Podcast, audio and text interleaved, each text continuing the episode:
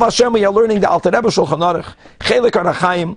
We are up to Siman Kuf Tzadik Vav, Mi Sh'Achal Devar Isur Im Mitztarf Lezimun, whether one who partook of a prohibited food may be included in a Zimun, and we are starting Seif Gimel, and in contrast to the previous Seif where someone stole a ready-made baked loaf of bread, where the Alter Rebbe Paskins do not make a bracha prior, yes, make a bracha post, now Im Gazel Chitim, if a person stole the ingredients to make food. For example, a person stole wheat, or if a person stole flour, and now he transformed it by making it into a piece of bread.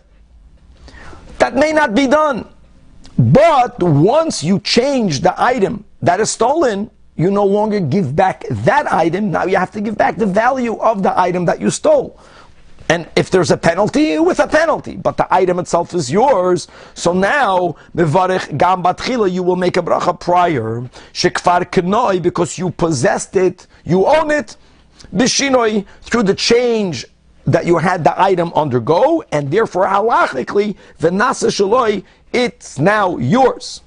Meaning, if the owners would come to you before you eat the bread, and they would demand the bread of you, you would not be obligated to give back the bread. You're obligated to compensate. Yachal lifted as atzma, you would be able to compensate and to rectify by giving the owner, the original owner, money. And therefore, you can't say that the eating is a sin. Now, here again, the Alter Rebbe acknowledges that which we learned in Seif Aleph.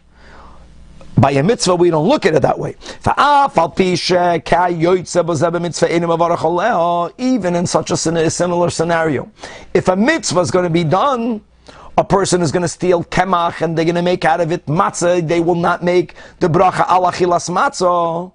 That's because you only had the option of doing the mitzvah through a sin, and we don't make a bracha even for a mitzvah haba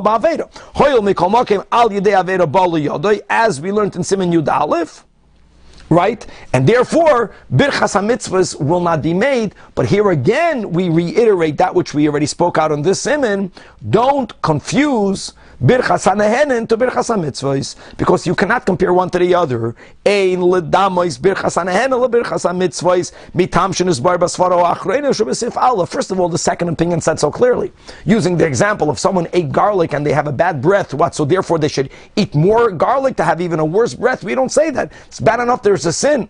On top of that, to do the sin of having benefit from this world without making a bracha, and even according to the first opinion in Seif Aleph that says that you don't make a bracha prior, and by the way, we pass in that way when you have a mazid, still, ain't a doima, ain't a doimas. Ella ba aveda. Right? There's a big difference between, between between deriving sinful satisfaction, sinful satisfaction means the food is treif. So the satisfaction is a sin. You're having hanar from treif. Here you're having hanar from the food. It's just that the food came to you through theft. And like we mentioned, the food itself doesn't belong, to, already, already belongs to you. So there's a difference. It's removed. And there, the first opinion held that you take a bracha prior, ba But over here, like we mentioned, since when you are eating it, that item is no longer the possession of the original owner. You, you have to compensate by giving him the value of your act of theft because you made a change into the kemach or into or into the wheat, and therefore, yes, you make a bracha according to all opinions.